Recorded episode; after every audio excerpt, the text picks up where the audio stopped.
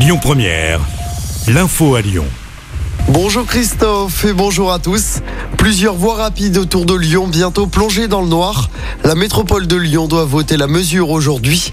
Moins de 200 équipements lumineux seront maintenus sur 2400. Un choix budgétaire pour l'exécutif de la métropole alors que le matériel est vieillissant.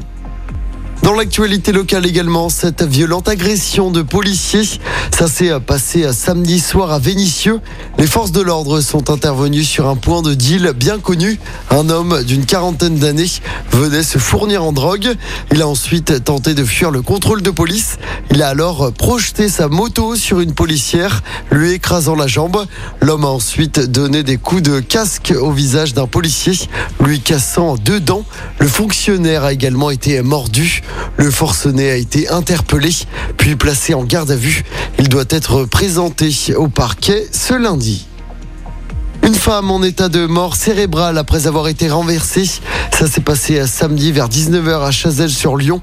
Elle a été percutée par une voiture alors qu'elle traversait sur un passage piéton.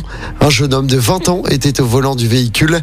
Les dépistages d'alcool et de drogue pratiqués se sont révélés négatifs. Une enquête est en cours. Les suites des célébrations des qualifs du Maroc et de la France pour les demi-finales de la Coupe du Monde au Qatar samedi. À Lyon, les festivités se sont déroulées dans le calme. 4 personnes ont tout de même été placées en garde à vue. Elles ont été interpellées pour des jets de projectiles et de mortiers sur la police. En politique, Elisabeth Borne déclenche un nouveau 49.3 à l'Assemblée. Cette fois, c'est sur le volet recettes du projet de budget du gouvernement. C'est la 9e fois que la Première ministre utilise cet article. Un article qui permet de passer en force. La motion de censure de la France insoumise a encore été rejetée. On passe au sport du football avec la défaite de l'OL féminin 1-0 contre le PSG hier soir au Groupama Stadium en championnat. Première défaite à domicile des Fenottes depuis 2014. Le but parisien a été marqué à la 87e minute. Avec cette courte défaite, le PSG prend la première place à l'OL. Les Parisiennes ont désormais un petit point d'avance. Chez les garçons, victoire de prestige de l'OL face à Liverpool. C'était hier en match amical à Dubaï.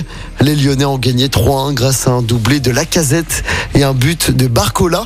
Et puis un mot de basket pour terminer avec la très large victoire de l'ASVEL hier soir en championnat.